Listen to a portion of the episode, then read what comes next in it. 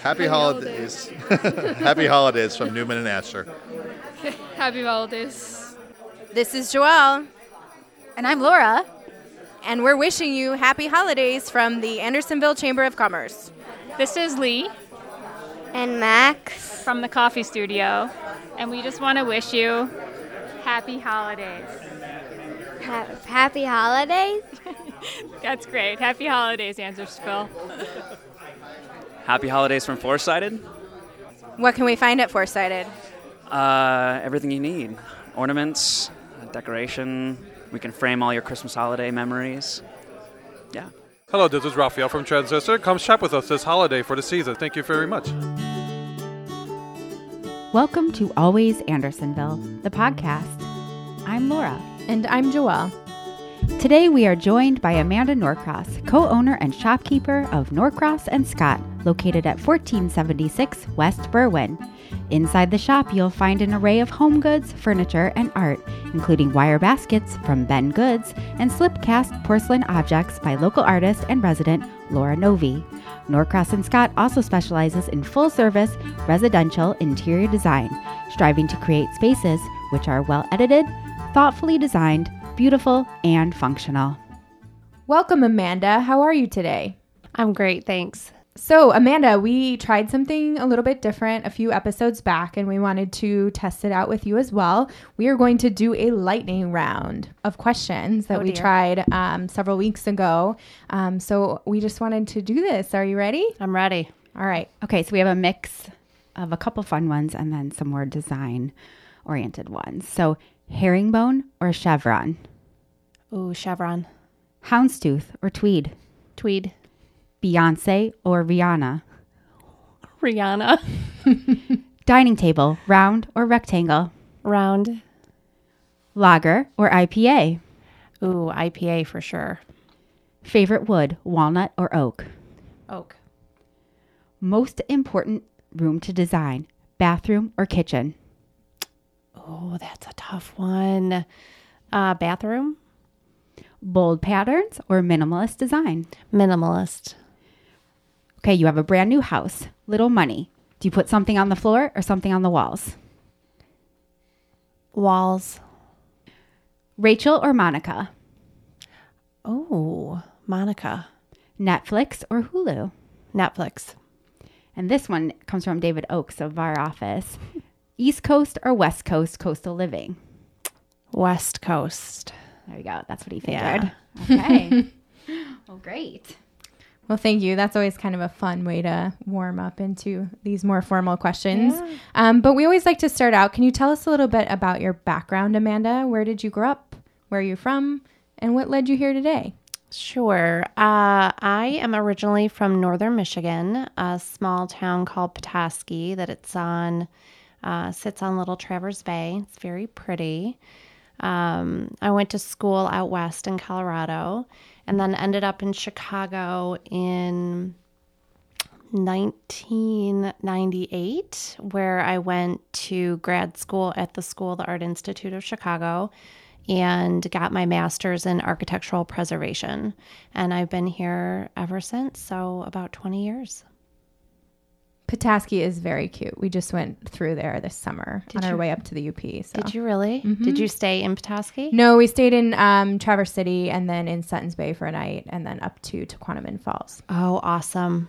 Yeah, Sutton's Bay is beautiful. It is. But Petoskey looked awesome. And I'm like, hey, this is where the stone's name comes from. But we didn't find any. I think Oh. they're kind of scarce now for some reason. So, anyway, Petoskey stones. You opened Norcross and Scott in 2015. What do you remember from your first day or week open in Andersonville? Oh my gosh, that was such uh, kind of a blur, to be honest. But it was, we opened in, I want to say March, and it was a 70 degree day. I mean, I remember it so distinctly. Um, lots of friends and family showed up with bottles of Prosecco and champagne and bags of Cheetos and their wallets open, ready to shop. It was really such a fun, uh, warm, warm in weather and in sort of support kind of day. It was wonderful. And what do you love about owning the business here in Andersonville? Um, that's a good question.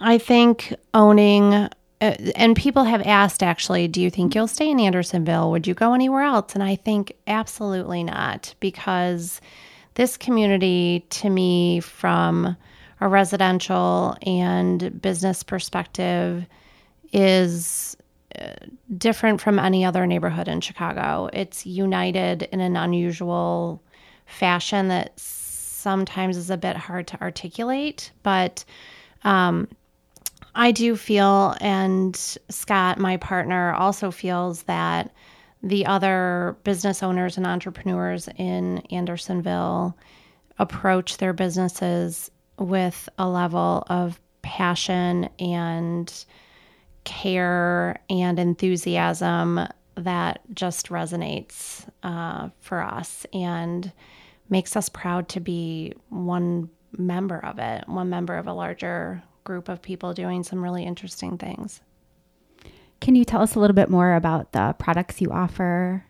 Yeah, yeah, yeah. So our shop is sort of the space where we it is a retail space, but it is also serves as a space to meet with design clients. So we try to fill the space with furniture and art and lighting that certainly reflects our aesthetic, but uh, hopefully presents something new and unusual from a, a visual perspective.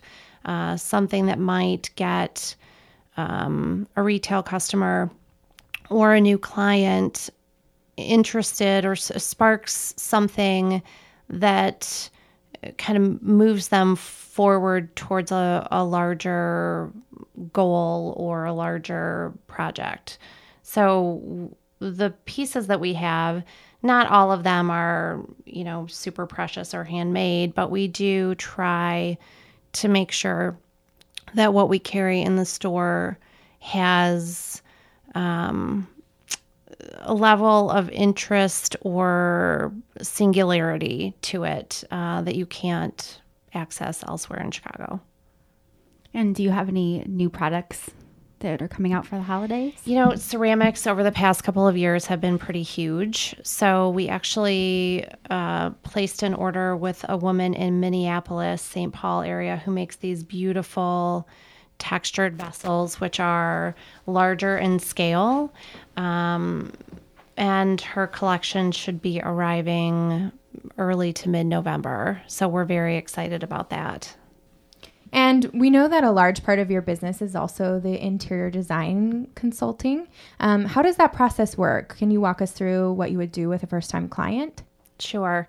So, our clients really range in, or the projects that our clients have undertaken kind of range in scale. Um, but a typical the typical process would start with Scott and I meeting with a client in their space to discuss what they're looking to achieve. Is it um, actual physical renovation? Are they moving walls? Are they creating an entirely new space? Are they creating an addition? Is there construction involved? Um, or uh, is it simply throwing all the furniture up in the air and switching it to different rooms and making it feel new again with existing pieces? So that first meeting is usually an hour or two. Um, if renovation is part of the goal, we sit down with our draftswoman and create uh, a plan, a physical plan, uh, and that sort of serves as the launching point to uh, everything else, whether it be actual construction or furniture and lighting purchases, um, window treatments, upholstery. It's really it's the needs of our clients really have a have a wide range. And do you have a favorite project that you can recall from 2018 thus far that you want to tell us about? For sure, we we were lucky to um, have uh, a couple. Uh, an older couple who live in the Museum Park campus area uh, south of the city. Um, they have a beautiful uh, apartment that overlooks uh, the lake and the Field Museum, a three bedroom, and they completely redid the kitchen. And we've we've designed and purchased um, all new furniture and lighting and textiles and paper, and and it's pretty much been a complete project. And what made it special or wonderful was really the client. They um, they were very trusting and let us take the reins um, visually and kind of make a lot of decisions uh, that they thankfully are really, really over the moon happy about, but allowed us a level of freedom and creativity that was just so enjoyable. Well, we can't wait to see photos of that for Oh. the podcast notes. You'll have to send some to us. Okay. Happy to. So, Amanda, can you share with us something you've learned about running a business that you didn't know when you first started? I think that I knew that opening a business would be challenging. Um, I think one thing that I've learned is to stick with it, to stick with whatever it is. I mean, whatever it might be, but to uh, stay true to your um, standards, to stay true to your goals, and to get up early in the morning and do it all over again the next day. Um, I think that the repetition and the long days pay off, and there are days that um, are challenging or not easy, but the next day a corner is turned and it's a, a different picture. So I think just uh, knowing that there are ups and downs and that things do change. And if it looks dim today,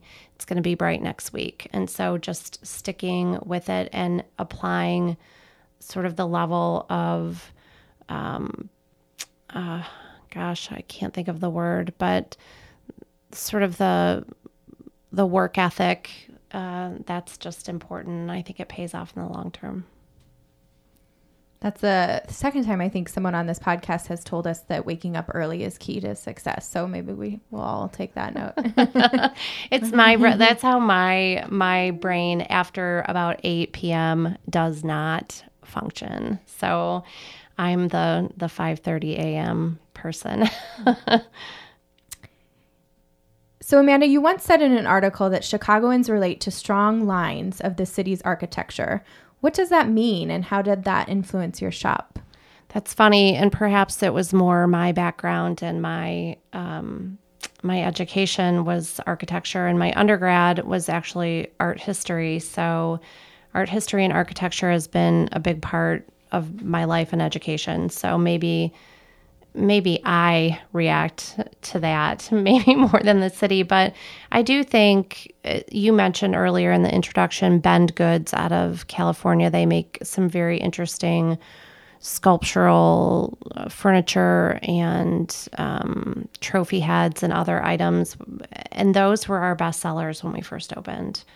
Um, so I do think. Uh, cleaner lines is you know sort of generally speaking from a you know aesthetic standpoint is a pretty strong uh, is pretty strong in chicago Amanda, who inspires you? Are there any artists, musicians, or fellow designers you have followed over the years who have shaped the way you approach your craft? for sure it's interesting uh, you know as we as we grow as a business as we grow as a design business and as we uh, decide what we keep or what sort of pieces we bring into the store. I'm constantly drawn to these uh, product designers who are doing uh, work on a really small scale and creating um, very uh, interesting special pieces which have been made by hand which with the intention i think of lasting lifetimes and and being what you know our parents hoped we'd be interested in the furniture that their parents gave them and we're really not. But i mean there are some beautiful pieces that are handed down through the generations and there are some lighting designers and furniture designers today in the united states and in europe who are creating just incredibly crafted pieces that will be passed on uh, through the generations. So, to, to kind of give you names, there's a, a, lighting designer and company in New York called Allied Maker. Uh, it's just the detail is stunning, and every piece of their products uh, is something that's made by hand in New York by somebody. So, um, that would be one example of furniture makers. I mean, the furniture making happening right now with wood and metal is just extraordinary. Um, there is a Danish furniture maker named Valentin Loellmann who is, again, just the, the pieces are every single detail. It's hand carved, it's smoked, it's treated, it's, it sits in a space to, to, acclimate to the humidity for a year before he even sells these pieces. So I think when I when I think about inspiration, I think about those individual artists and designers who are sort of going back to you know sort of staying true to their vision because you you have to imagine that the audience or the purchasing pool is quite low for these pieces yet they stay true to their to their love and their craft. And um, to me, that's really inspirational. And just obviously, I'm very